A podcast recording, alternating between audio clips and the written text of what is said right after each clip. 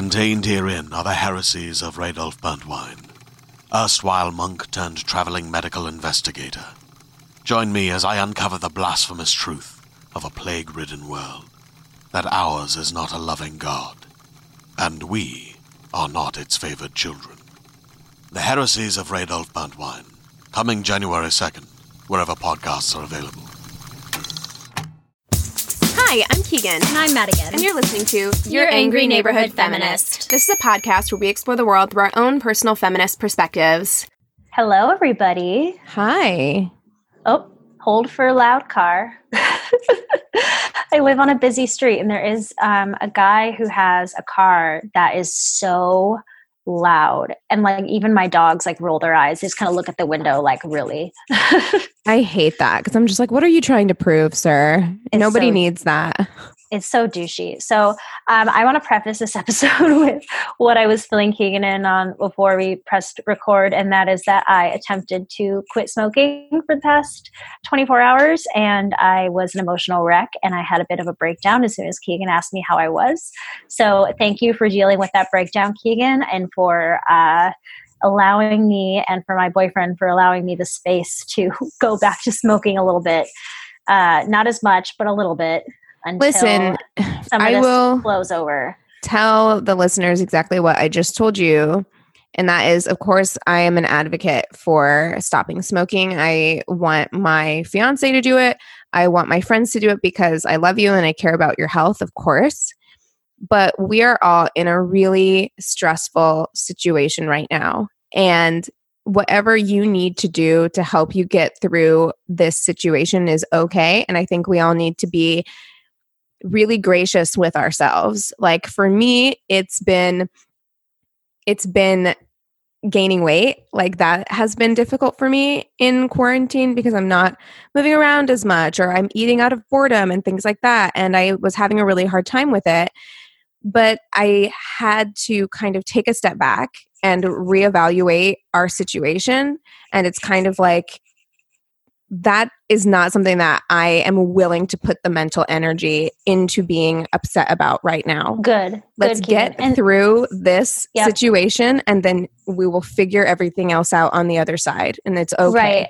And the thing is, is that, you know, I had a conversation earlier this year with my best friend Katie when she first moved to LA and she was feeling really unattractive because she felt that she had gained a lot of weight in the past few months. And, you know, she had just started dating somebody new and she was feeling really self conscious. And I told her that when our body changes, that means it's time for us to then learn how to be comfortable in the uncomfortable.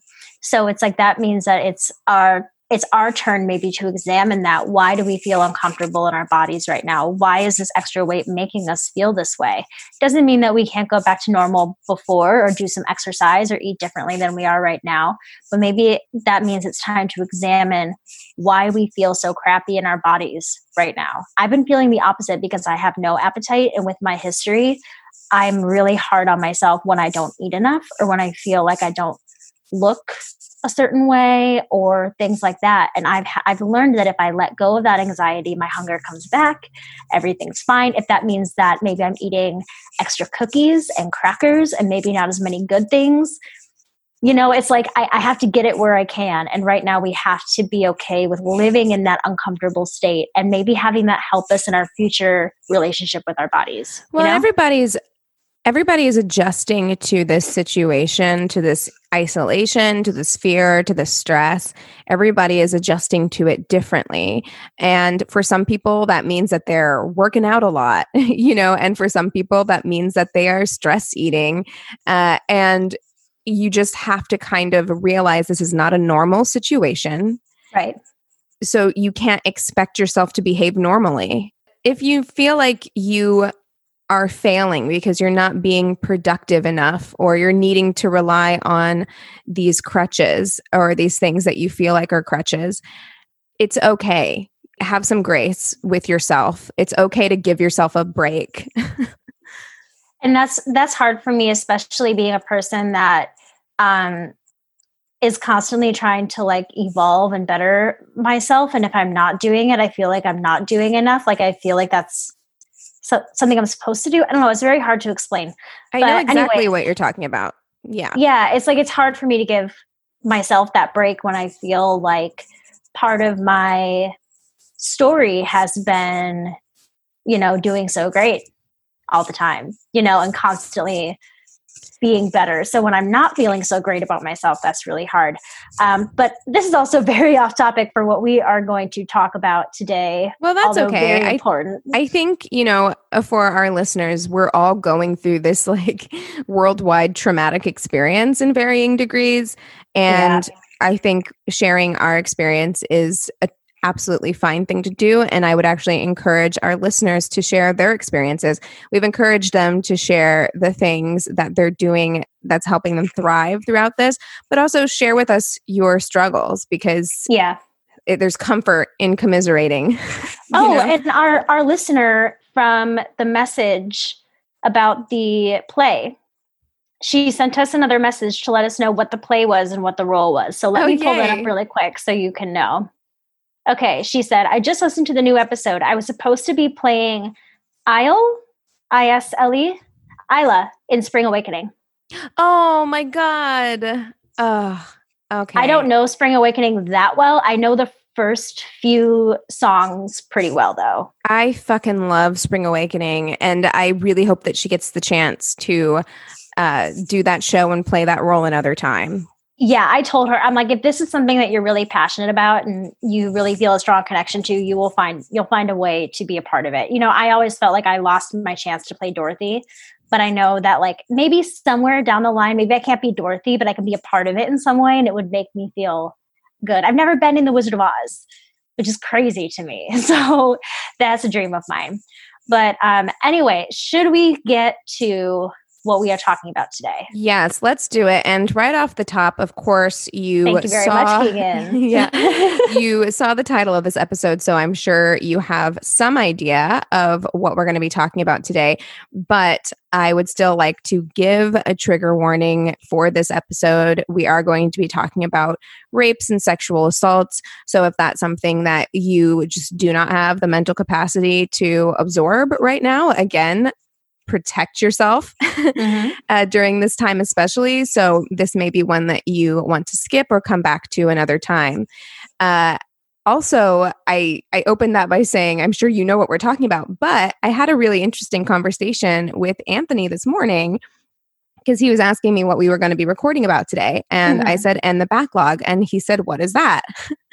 and you know, so Max didn't really know either. He'd heard of rape kits, but he didn't really know what it was. Right. Anthony had no idea when I got into explaining to him um, why End the Backlog needs to exist because he kind of was like, why does an organization like that even need to exist?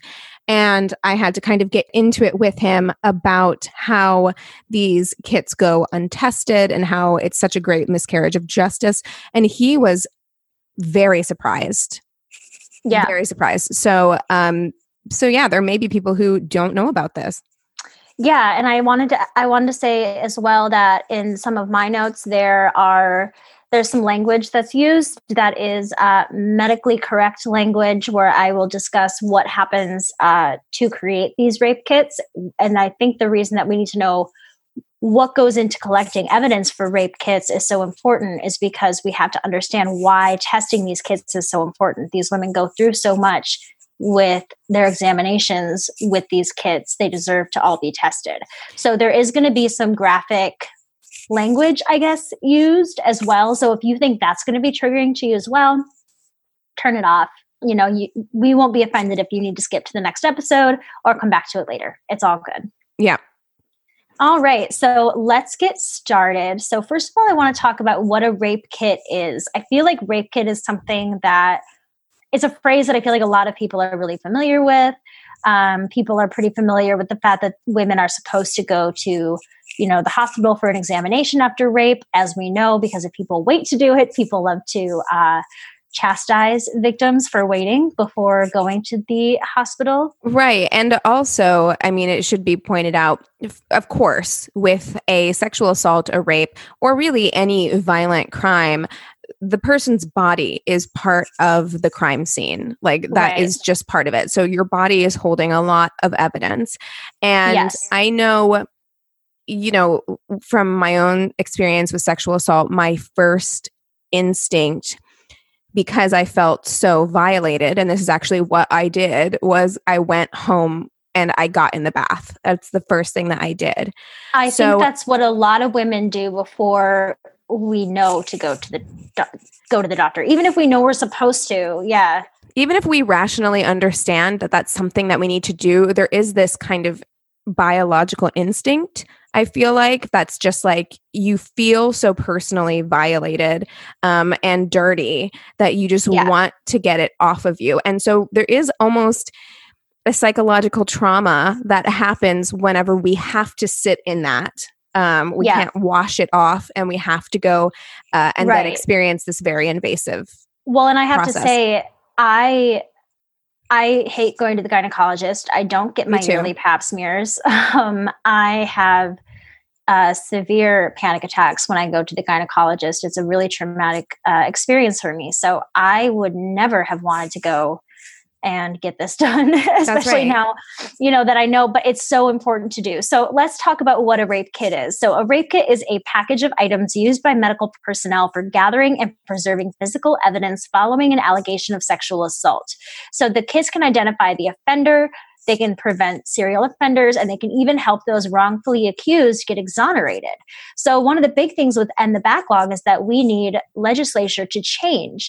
And a lot of times it's, you know, again, the right versus the left, especially right now. You'd think even the right would want these rape kits tested because they're the ones that are always saying that these men are wrongfully accused and all this kind of stuff. Well, wouldn't you want to prove that by testing these kits? Yes, I was having when I was having this conversation with Anthony this morning, it actually really made me think of our rape culture episode, uh, mm-hmm. uh, which, if you haven't listened to that, I would suggest going back and listening to that because I think that the mentality around um, these backlogs building up in the first place and the way that law enforcement reacts to allegations of rape and sexual assault have a lot to do with the history of rape culture, not only in our country, but worldwide, and also the history of rape laws, which we go into detail uh, of in that episode because if for generations you've had this, especially men, and law enforcement is still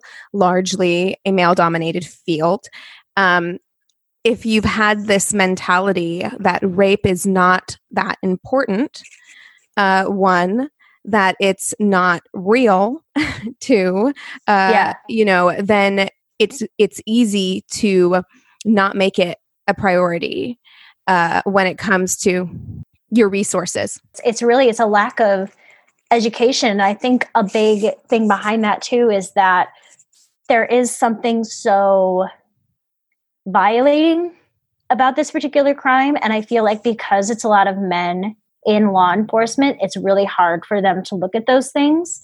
And i'm going to be reading a lot of quotes from the book know my name by chanel miller who was brock turner's um, victim which i shouldn't call her brock turner's victim was the victim of brock turner the Stanford swimmer rapist. And she talks about when she uses certain language on the stand to testify or when she was giving her account of what happened, she's using these real words and these real terms. And these men would get so uncomfortable and look away or look down and they wouldn't be able to even look at her. And it was the women that were really able to see her and look at her and understand her.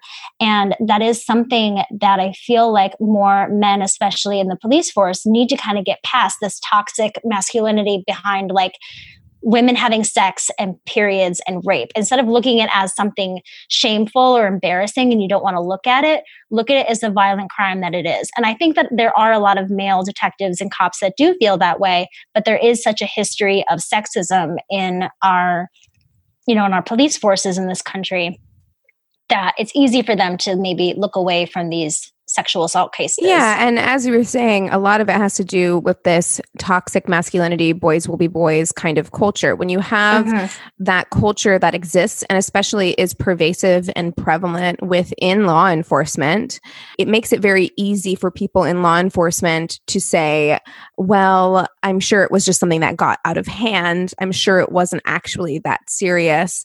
Uh, right. All of all of those things. And who knows, it may have even been things that these men may have done in the past and they're seeing themselves i like i feel that way a yeah. lot about um, brett kavanaugh we talked about that a lot where i was mm-hmm. just like uh, men are relating to him because they themselves have probably done similar things in the past. And yeah, if and we indict get him out of trouble, right? If we indict this man, that's an indictment on your behavior. Uh, and so uh, they really don't look at sexual assaults as being as serious as other violent crimes. Mm-hmm. Especially also, we have this um, idea in this country that equates violence with sex you yeah. know and so if that's the case it's very easy for you to convince yourself that this was just a sexual encounter that got a little too rough or out of hand you know right well and that's and that's part of the issue with calling it a sexual assault you know i don't know what else it should be called you know i don't like to criticize something if i don't have a better idea for it but you know it it puts us in that mindset that, that there was sex involved and sex has to be consensual or else it is not sex. Right. So when you're calling something sexual assault, there is kind of a weird thing that happens in our brains because of what we identify the word sexual with. So that means that there's gray area then. Did they consent? Did they not? Did they enjoy it? Did they not? How much were they drinking? That's why the justice system is able to poke holes in it, probably just because of the language that's used. It's fucked up. Well, yeah. I mean, and the reality is that while men, of course, are not immune from being sexually assaulted or raped, we would never mm-hmm. say that there are there are male victims. Uh, it's not quite the same as like every woman I know has been sexually assaulted or harassed. Yeah. Um, so it is something that is very prevalent for women uh, specifically. And uh, so I just think that there might be an element of not being able to relate to this kind of violence the same right. way that men would be able to relate to a burglary or a mugging or a homicide. Or maybe even or maybe even another man being sexually assaulted. Right. Yeah. Yeah. You know, because yeah. we we saw in the red pill episode that they're talking about men being assaulted, but yet it's the same people that um deny that rape even occurs to women. You know, it's very interesting their hypocrisy there. So I want to go into a little bit what uh, a rape kit contains. So here are all the contents that's given during your examination.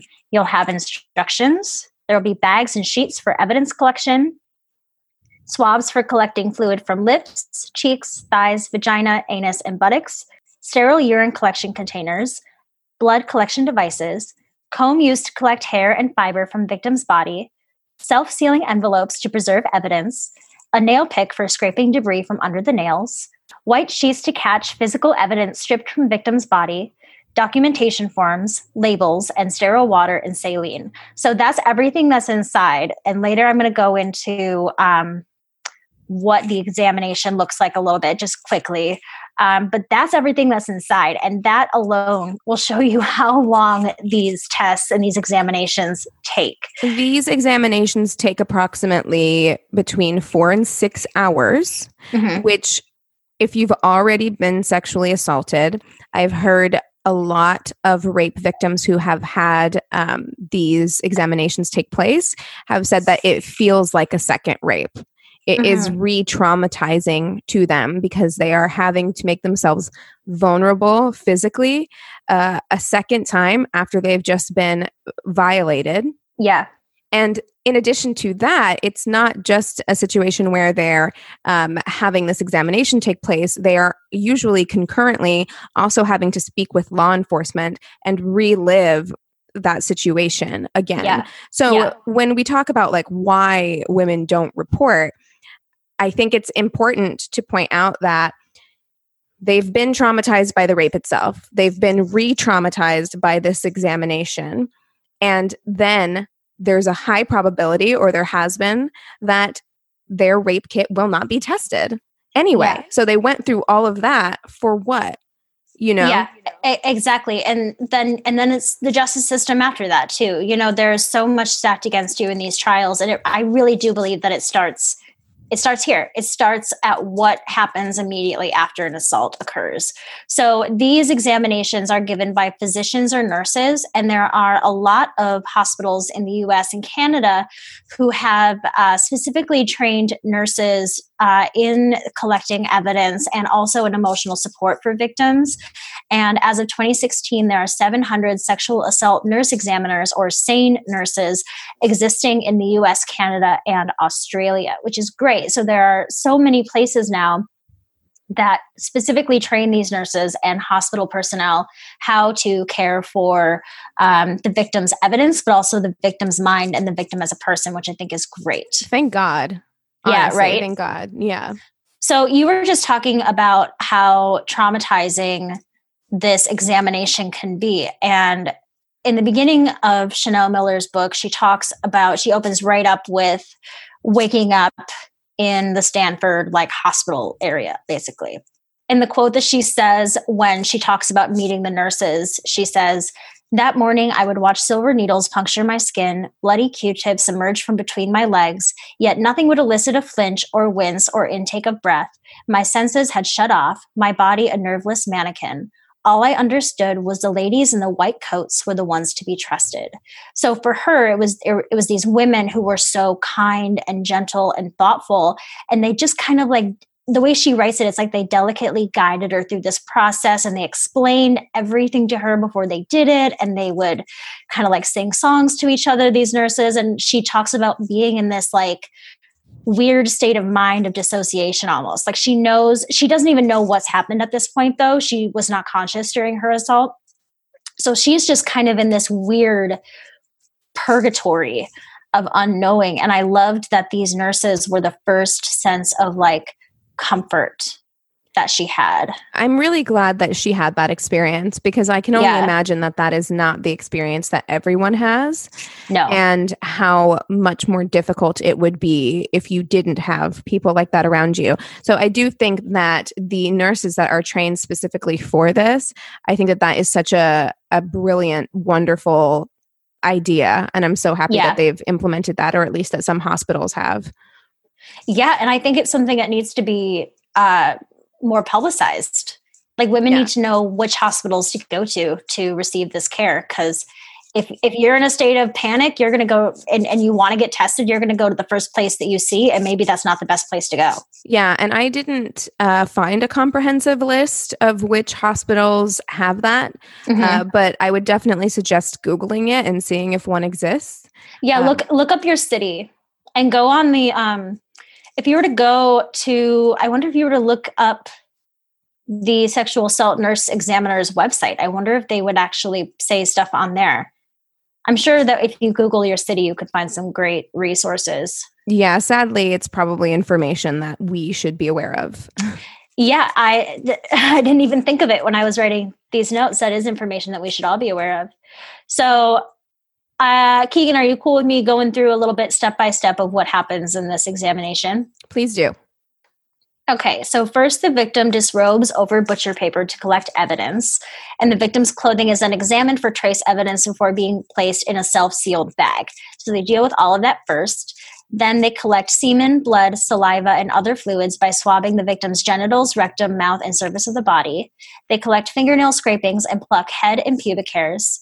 If the victim consents, the examiner will take photos of the genital injuries using a colposcope, which uses a magnified image of the cervix, the vagina, and vulva, which can show pre malignant injuries. So that's really good because um, in a lot of the lists that I was reading, this didn't show up uh, they use a paint sometimes that can show abrasions. Uh, but this, I can imagine, would be very, very invasive, especially after being raped or inserted in any sort of way. It would be horrible. Cool, it would be really horrible. Like it is, for, but it me. shows. But it would show pre-malignant injuries. So if they have, so the injuries haven't shown up yet. This examination can show where you might potentially have trouble in the future. I mean, I think all of it's necessary. And I would hope that you know, if I were to be raped, that I would go and get this done. But it would be horrible. Like, yeah. I can only imagine how, when all you want to do, I'm sure, is just go to sleep forget about it, not have to relive any of this trauma, this would yeah, go back. terrible. You probably want to rewind yeah. and go back and pretend it didn't happen and go back to normal. But unfortunately, the only way out is through when it comes to this. And it's not your fault for going through it. So it kind of sucks that the victim is the one with the emotional labor. But the only way out is through. You've got to work through it. yeah. So the last thing that they do is they take down any medical history, they take down the emotional state and their account of the assault. And I read that during this time, a victim should be able to stop and ask questions at any point during the exam, and they should be able to stop the exam entirely whenever they want to. So I have one more quote here. I have another quote here from Chanel Miller that says, Hours passed, but their voices soothed me as if we were here to catch up on life, handing me a cup of neon pink pills like it was a mimosa. They kept making eye contact, every act preceded by explanation. I think that that's super important. That they really, what I think she's getting at there is that they treated her like a person, Yeah. which I'm sure is just what you need at that moment. Like, don't.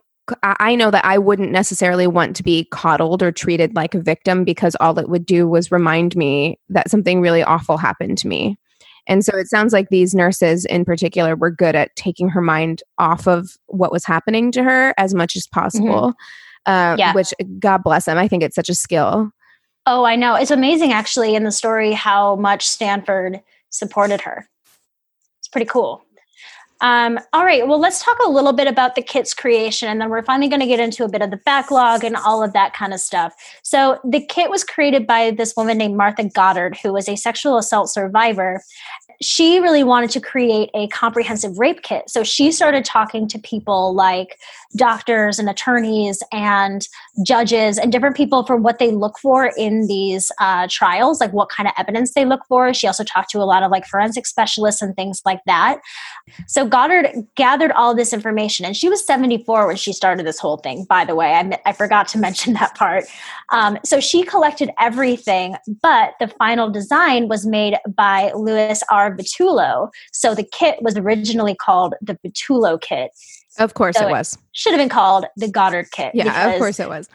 Yeah, she also learned during this time that if women did not appear traumatized enough, their claims were often dismissed. Right. And that kind of goes back again, uh, if you want the history, kind of like a semi comprehensive history of rape laws throughout the world, go back and listen to our rape culture episode. But those, the, that kind of mentality was actually hardwired into laws worldwide where rapes wouldn't even be uh, prosecuted or taken seriously in any way Right. unless a woman was reacting the way that men expected them to react. And in fact, in England, there was the entire like hue and cry, right? Where it was supposed to be this very progressive thing where it was like, oh, in England, you can actually have a trial for your rape. Um, they're actually quote unquote taking rape seriously, but only if the woman could present evidence in the form of a hue and cry, which basically means that right after she was raped, she ran through the streets with torn clothing and a, a bloody body, like crying. She had to have this very specific reaction. And Yeah, I remember you telling that story. yeah, and if women didn't have that very specific reaction, because everyone responds differently to mm-hmm. being assaulted, um, if women didn't have that specific reaction, their claims were were not taken seriously and were often dismissed completely. So it's not the same in the 1970s, but it- it's it was a very similar idea, and even now. Even Yeah. now, we expect rape victims to respond a certain way. And if they don't, we question whether or not their assault happened at all. Yeah, we talk about in the rape culture episode what it means to be a good victim, you know, and that's Right. something that's really interesting. There's nothing written about how to be a good victim. You know, you could do everything right and they can still find ways for you uh, to have done something wrong, you know? Right. So I let- mean, yes. All right, so let's get into talking about the backlog a bit. And I'm going to start this out again with another Chanel Miller quote. She says, There were hundred and there were a hundred in line before me. Some kits kept so long they grew mold, some thrown out, the lucky ones refrigerated. Immediately I felt ill. How could that be? This was not fruit rotting. It was pieces of us in each one, an indispensable story. So, most jurisdictions do not have systems for accounting or tracking rape kits. Uh, mm-hmm. Uh, so, we do not have an actual confirmed total number of untested rape kits nationwide, but conservative estimates indicate that there are 200,000 to 400,000 untested rape kits in U.S. police departments, and large stockpiles of kits have been documented in over five dozen jurisdictions, sometimes totaling more than 10,000 untested rape kits in a single city. I know that in Los Angeles, I think it was in 2009. I don't have this written in my mm-hmm. notes, so I it was two, it was 2009. I just read it. Yeah, there were something like 12,000 untested rape kits in. We had the highest the number of, of untested rape kits. We had the yeah. highest number of untested rape kits. It's crazy. Well, and the other thing too is that most jurisdictions don't have any clear written policies on how to handle the testing of rape kits in general, and they're usually made on case to case basis. So you're do you're doing a different strategy each time you're getting kits for each case. There's right, nothing written that's saying it has to be uniform, you know? You're also trusting your law enforcement to take you seriously, which is something yeah. that we just said is a, a huge um, if you know what I mean. You just happen to get the right detective who's going to take you seriously and push for justice for you because yeah. that's not always the case. And very often, as we've seen, um, there are lots of people still in law enforcement who do not take sexual assaults seriously. And if it's up to them to make the rules whether or not uh, your evidence gets tested, then there's a good probability that it just won't yeah, then you may be screwed depending on where you are. So, the other thing too is that there's a lack of training in the power of DNA in some places. Now, I think this has changed even in the past year, where we are starting to really understand the power of DNA and how it can solve these crimes. We're seeing it, you know, with the Golden State Killer and things like that. So, the more people know about DNA and how it can solve these crimes, very definitely, uh, hopefully, the more kits will be tested. And also, we need more training of our just general cops on what, you know, about sex offenders and criminal patterns and serial rapists and have them understand what's at stake. Right, which I will get into a little bit later, but it is very common that somebody who commits a violent rape uh, will do so again or has done so in the past. And very often there is a pattern of behavior that is serial. So um, I have some information about that that we can talk about a little bit later, but it's part of outside of just getting justice for this victim, which should be enough uh, that should be reason enough to test these kits. But outside of that, there is the element of preventing or stopping future crimes uh, yeah. from occurring. It's uh, very important that we take sexual crimes seriously. Well, that should be the number one goal in all of this is to not just treat survivors better, but have there be less survivors in general. I mean, I, like that sounds horrible. no, but I know it, less victims. Thank you. Yeah. We don't want any survivors. No, less victims in general. Sorry. I've been flipping back and forth between those two words and the way I said it sounded horrible.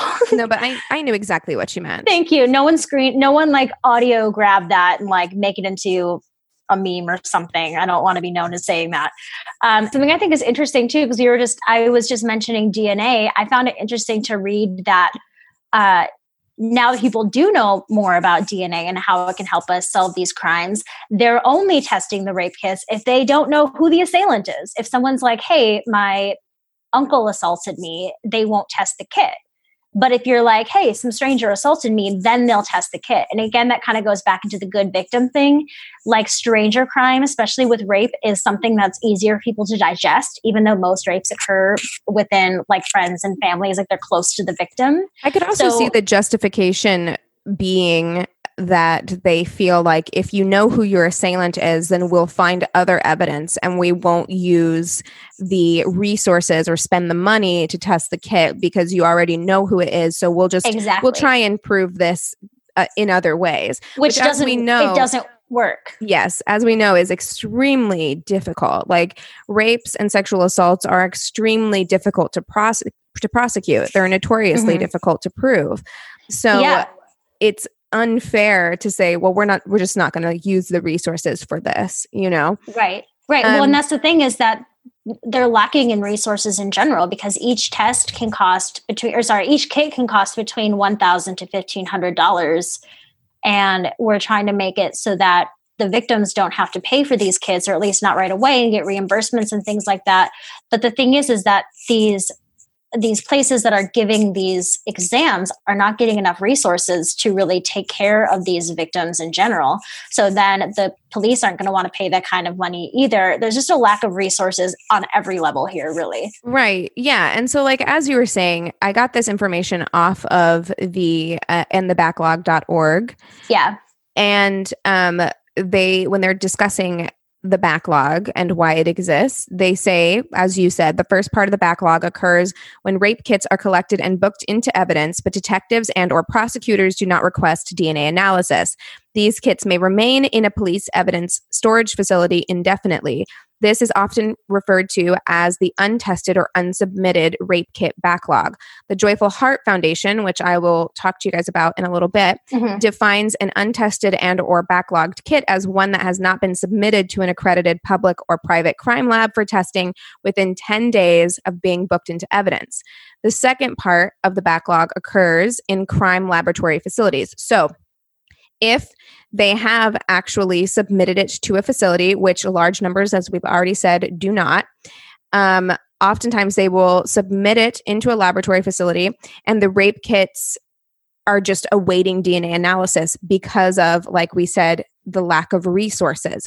So many kits mm-hmm. that are submitted to crime labs are not tested in a timely manner, creating the second part of the backlog. The Joyful Heart Foundation defines a backlogged kit at the DNA testing lab as one that has not been tested within 30 days of receipt by the lab. So at that point, it's more of a lack of resources. There aren't enough people or resources to test these kits. And often, if other crimes um, come in, other evidence gets submitted to the lab that they're being told takes priority. So maybe it's a murder case uh, or another kind of violent crime that, for whatever reason, law enforcement or prosecutors need them to prioritize, very often these kits will continue to be deprioritized. Uh, and pushed further and further and further back into the backlog. So those are kind of the two ways that these kits can be backlogged indefinitely. Yeah. Yeah, I was reading um, some articles, kind of, they're kind of like journal entries that are posted on the End the Backlog website. And there was also another site that I was looking at called Natasha's Justice Project.org. And there were some like uh, journal entries and things saying my, I was saying like I had an exam done 10 years ago and I still haven't gotten results. Like it's just it's very sad and it's yeah heartbreaking to read these stories, but they're so important because we need to know that like this yeah. person's waiting 10 years and nothing. And oftentimes what happens in that case is there is a statute of limitations on sexual assault and rape in a, in many states. In some states there is no statute of limitations on rape as there shouldn't be. But in many states there are. So there are also cases where their rape kit will be tested, but by the time that it is tested and they can identify an assailant, the statute of limitations has run out. And so they are no longer able to prosecute uh, their assailant. And so it's just such yeah. a flawed, difficult, frustrating system. And so when people ask again, like, why don't people report? Do you want to put yourself through all of that for it to just yeah. not pan out for you?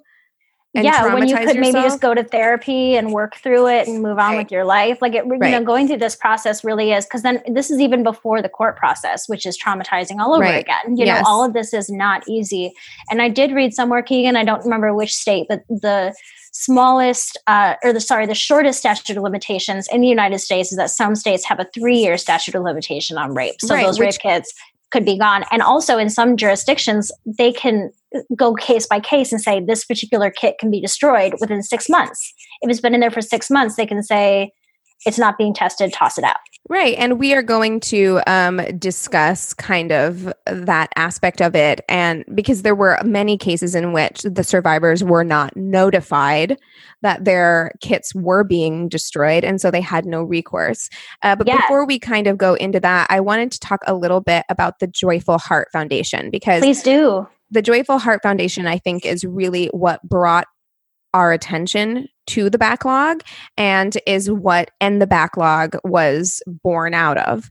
Um, so, Mariska Hargitay, as we all know, Detective Olivia Benson on Law and Order Special Victims Unit.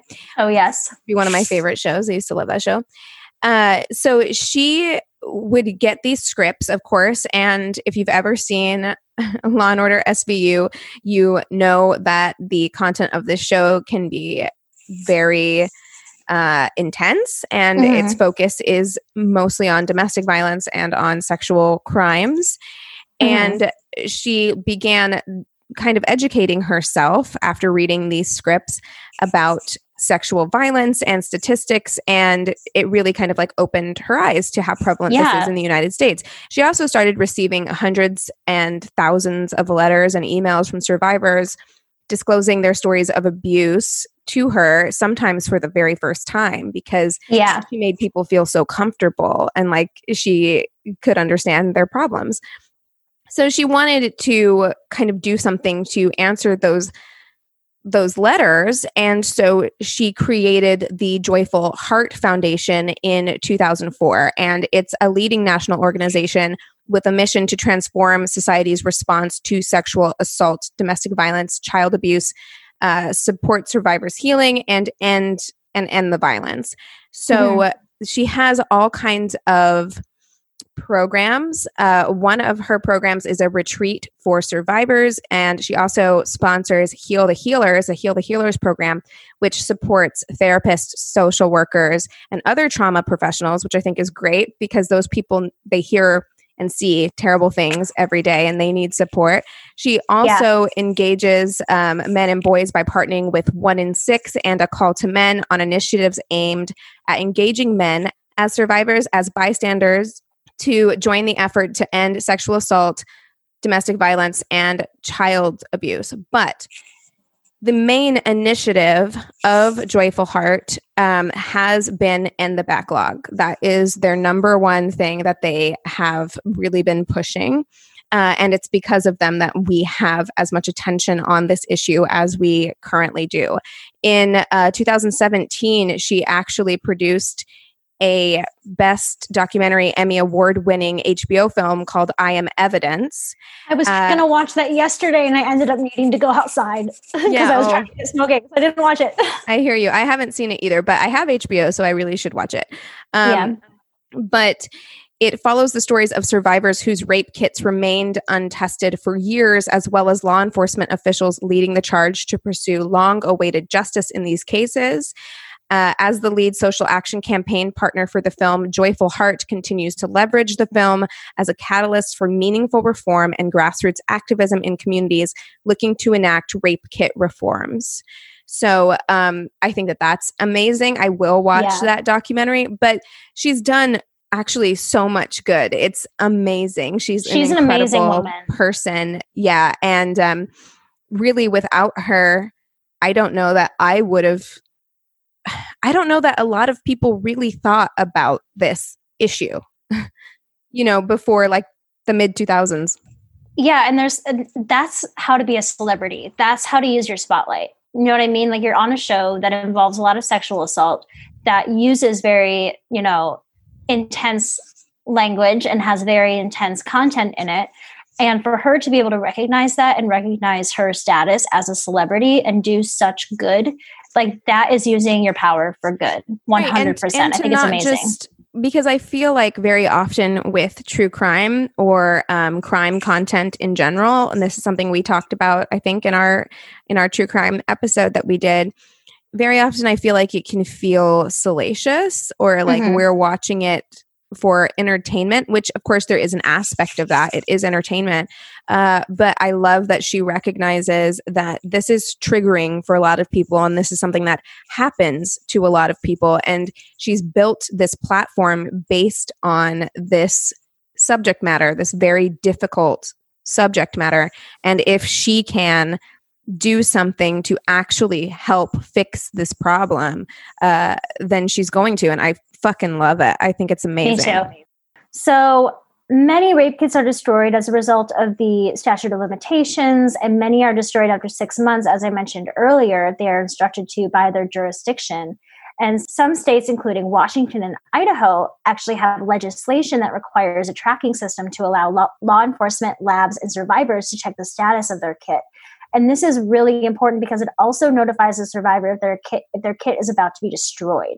So this is a way for survivors to feel like they have a little bit more control by being able to see where their kit is. Kind of like when we go shopping online or waiting for it to be delivered mm-hmm. and we can check the status of our order. It's a way for victims to know that they're being taken care of and to be able to contact their DA or anybody else that they need to if their if their kit isn't getting tested. Yes, and some kit or some states, I I liked looking at kind of like the state's response to yeah. the uh, End the Backlog movement, and some states, including Alaska, Indiana, Missouri, and North Carolina, have taken steps towards addressing their backlogs by requiring law enforcement agencies to conduct an inventory of untested rape kits in their custody regularly. So mm-hmm. this helps prevent rape kits from either being destroyed or forgotten about because that hop- that happens very often as well. Exactly. Yeah. I mean, that's easy for any of us to do. If it's especially when you're getting caseload after caseload after caseload, being, you know, a cop or something, you could easily be working on something and forgetting about what happened three months ago. Yeah. That might not yeah. be the first thing on your mind anymore. You yeah. know? So we we need fast action because this is a fast moving world when we're living in a world of crime. It really is, unfortunately. And again, just like people people tend to look at other things as being more important. So mm-hmm. they will continue to prioritize new cases, violent cases, murder cases, um, other cases. They'll prioritize um, examining that evidence first.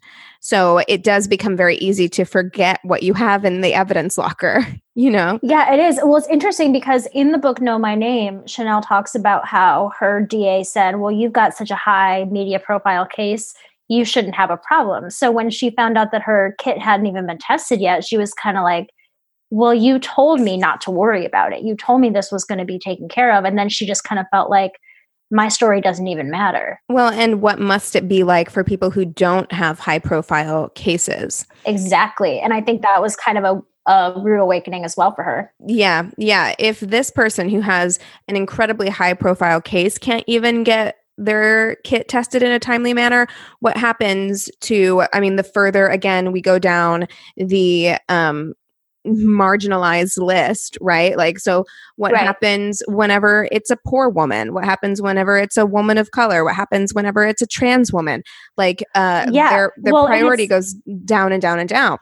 It's interesting because Chanel is half Chinese and she looks very Chinese, but with her name, it wouldn't look like that. And it was interesting because she did an interview with the like probation officer before the sentencing over the phone and they put their her race as white. And never even asked her what her race was. And she does talk about um, you know how different marginalized communities are treated differently during that. Like what would they what would they think if they knew i was a chinese woman i think is what she said in the book. Right. Yeah. I mean and of course um anytime you are marginalized in that way. If you're poor, you're more likely to be brushed aside because you oftentimes don't have the resources to make a big deal about of it uh, mm-hmm. uh, about of it about it and then also in general, I think people are more likely to believe that you somehow put yourself in a situation like that. Um, yeah. As we've talked about, like black women are hypersexualized and trans women are fetishized, and oftentimes at the uh, receiving hand of sexual violence or just violence yeah. in general. So, I mean, I just, yeah, it's yeah. just. yeah, and it's interesting because her case was um, anonymous. She was Emily Doe. And that was also kind of her way of decompartmentalizing her lives. Emily Doe was the one with to deal with court and trauma, and Chanel was she was trying to keep her you know normal and things like that. But there is something interesting about her case being anonymous and it's good that a lot of victims are anonymous to the public to be shielded from a lot of that abuse. But unfortunately the race and ethnicities of the victims are known in the police and detectives and doctors minds. Right. Yeah. So another big issue is that they're just inaccessible. So in the us and canada rape kits are pretty accessible Uh, there's lots of resources for us to be able to find, like we said, Google it. I'm sure you'll find it. But there are other places, such as Nigeria, that doesn't have proper rape kits because they haven't been introduced there yet. And the thing that's interesting is that I was reading that women in Nigeria are actually very likely to go and get an examination after an assault, but there's really nothing that they can do. And it's kind of unfortunate because these women are saying, yeah, this is fucked up and I need something done, but they don't have the resources there to give a rape kit. Yeah. So the other thing is that once these rape kits are introduced, it's pretty expensive. Like we were saying, they can be somewhere between a thousand and fifteen hundred. I don't know about you, Keegan, but I wouldn't want to drop a thousand or fifteen hundred on a regular Tuesday where something horrible happened to me and have my bank account go down to I'm sorry, Nothing. you have to pay for your own rape kit? How did I Yeah. not find that? Yeah. Well, and like when a lot of the rape kits first began to be introduced, yeah, you had to pay for it. That's that's f- extremely fucked up. Yeah, Chanel even got a bill from the hospital and she talked to her DA about it and they said that they can contest it and they will get it paid back. Luckily, in 2005, the United States reauthorized the Violence Against Women Act, which requires states to pay for the rape kit with whether or not the victim reports the crime or not, because there was a time where, in order for the rape kit to be paid for, the victim also had to immediately then go to the police station for it to actually be tested and paid for and all that kind of stuff. I don't understand that at all. Yeah. I don't understand So- that. That should be part that should come out of our taxes. That should be a public service. I don't get Ex- that. Exactly. Well, and as of March 2015, victims are not required to pay for their exam up front. Well, what That the fuck does that mean? billed. That they'll be built. That's uh, they shouldn't have to pay for it at all. they shouldn't. You really shouldn't. And that's again, that's why places like Planned Parenthood are amazing. Honestly, that's probably the first place I would go. Yeah. It would at least, and if and if they couldn't give me a kit, at least maybe they could give me some resources. Help me find a place where they will do it for a good price. I mean, because yeah, this shit's crazy. It's so frustrating to me and we're we're running a little long. I'm time timing us right now. But um it's very frustrating to me to live in this country sometimes because what we are saying is that poor women don't matter. Women without resources don't matter. Poor people don't matter. Um, Yeah. And that you are less deserving of justice because of your socioeconomic status. And that is so infuriating to me. yeah. Um, Yeah. And it it's just it makes me crazy because I'm just like we are supposed to live in what they told us all growing up that we live in the greatest country on earth. Yeah. You know what I mean? And I'm like, this is what we get as citizens of the greatest country on earth. Yeah. This is bullshit. Yeah, it's a great way of putting it. It's true. So, like you said, we're running long. So, I've got a few statistics here. Keegan, you are the stat queen. I'm sure you've got a few as well. Should we go over those real quick? Yeah, actually, um, you have the ones that I have. So let's just go over the ones that you've got on your list.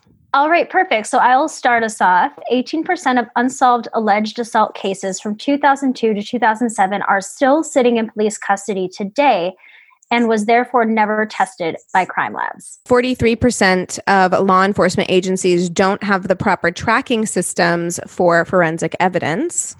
On average, 50 to 60% of kits test positive for biological matter that does not belong to the victim. That is a very high percentage. Over half the time. Yes. yeah, So over half the time. So basically, that statistic is just telling you that it is worth it to test them. Like if you're Yeah. questioning whether or not it's worth it to spend the money on this, um, it absolutely is. And um, to go kind of along with that and why it is worth it, um, major cities like Cleveland, Detroit, and Memphis have discovered thousands of backlog kits in storage and taken action. These jurisdictions started testing their kits, submitting eligible DNA profiles into the national database, CODIS, and investigating and prosecuting resulting cases. As of March 2020, so last month, testing of these backlogged rape kits has resulted in the identification of more than 1,320 suspected serial rapists. These serial oh offenders linked to kits in just three cities, just those three cities. So just Cleveland, Oh Detroit, God. and Memphis have committed crimes across at least 40 states and Washington, D.C. They have not just committed rape, they have also been linked to other violent crimes. So if you're asking yourself, is it worth it for us to prioritize these cases and spend the money and the time and the energy that it takes to process these kits? The answer is yes it is because not not only does 50 to 60% of the time the kit test positive for biological matter that does not belong to the victim but also very often these people are serial offenders who will go on to offend in other states uh, and not just in sexual assaults but in other violent crimes.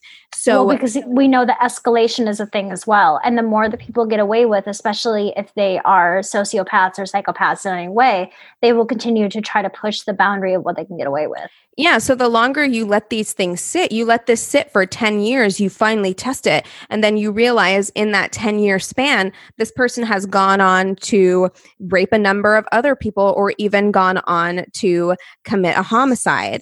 You know, right. so it's very important that these these rape kits are tested and that they're tested quickly.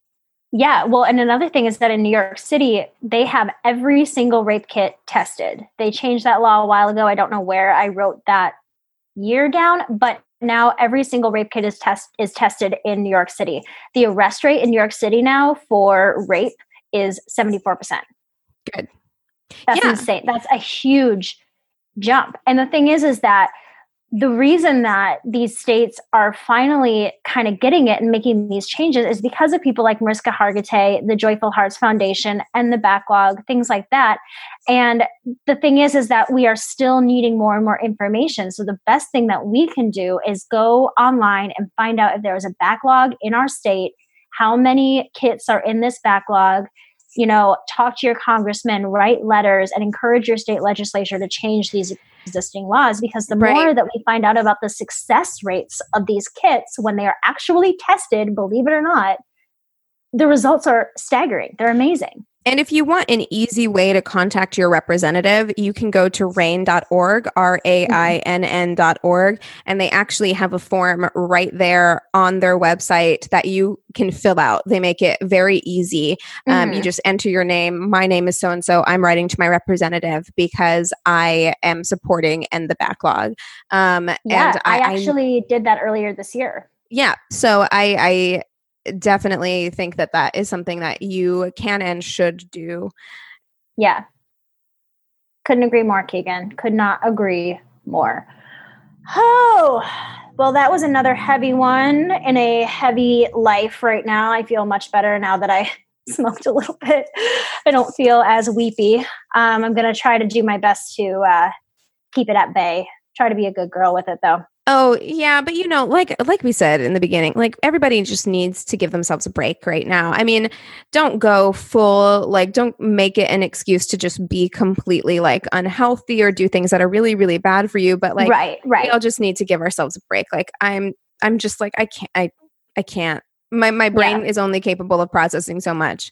Um, I yeah. do want to end this episode just by saying that there are really great resources for survivors uh, on endthebacklog.org. They have information about survivors' rights and mm-hmm. even a mm-hmm. guide to victim notification. So if that's something that you are feeling kind of lost and you need some direction, if you are a um, sexual assault or rape survivor, there are resources out there for you. I will link um, End the Backlog, Joyful Heart, and RAINN in our show notes for you guys. Awesome. Uh, but yeah, yeah, I'll link. I'll link a few things as well. There's so much great information out there. It just needs to be shared you know? Yeah and it, we realize this is kind of a heavy episode with everything that we've said about like taking care of yourself during this trying time. Uh, yeah exactly. but, but it's important. I really do think it's important. And madigan this was your suggestion this week and um, i thank you for suggesting it because i learned a lot. I can't wait to watch mm-hmm. i am evidence. I think um, this is something that we should all feel very passionately about. Yeah and i'm going to go finish know my name. I only have about 50 pages left so awesome I'm going to go finish it. Um, all right, everybody. Thank you so much for listening to another episode. If there's anything that you want to send in, uh, like we said, this was a very heavy topic. If there's any support that you need from us or want from us or want to share with us uh, some of your thoughts from this episode today, go ahead and email us at neighborhoodfeminist at gmail.com. Oh, and also, we are taking ways that you are surviving and thriving during this time. So don't forget to write in uh, those submissions as well. You can also write us at Angry Neighborhood Feminist on Instagram. Follow us there as well. We have a Facebook business and group page. Go ahead and rate and review us on our business page and chat with your fellow listeners on the group page. You can also rate and review us on Apple Podcasts. We really appreciate it so much. Uh, and lastly, if you don't already, go ahead and listen to us on Radio Public. It is a free way for you to listen and it helps us out just a little bit. And Twitter. And Twitter. Oh my gosh. We have a Twitter that we sometimes use at Yanf Podcast. Y A N F. F podcast. I think we should try a new one during this. I'm going to say Y. You're going to say A. I'm going to say N. You're going to say F. You ready? Okay, I got it. Y A N F. podcast. Great. Awesome. We're making adjustments during this time, everybody. It's not going to be perfect. All right. Thank you so much for listening to another episode. With all of that being said, we encourage you To rage on. Bye. Hey there, this is Justin Bartha. I made a funny new podcast, King of the Egg Cream. It has the greatest cast in the history of podcasts with actors like Lewis Black, I'm torn by my feelings for two women. Bobby Cannavale, You can eat it, or if someone hits you, you can put it on your cut. Melanie Lynskey, I wonder what these marvelous things are that look just like boiled chicken feet. Jason Ritter, I can break things and pick locks and kill people. Michael Stuhlbarg, The whole point is to inspire people that they should make themselves better. Ari Graynor, No, don't whet its appetite. What are you, an idiot? me, Justin Bartha, That's not just any egg cream, that's a Lemke's special. and all narrated by the hilarious Richard Kind. This is the story of Harry Dalowitz and how he rose from nothing to become New York's King of the Egg Cream. So if you like funny true stories, come listen to King of the Egg Cream, available wherever you get your podcasts.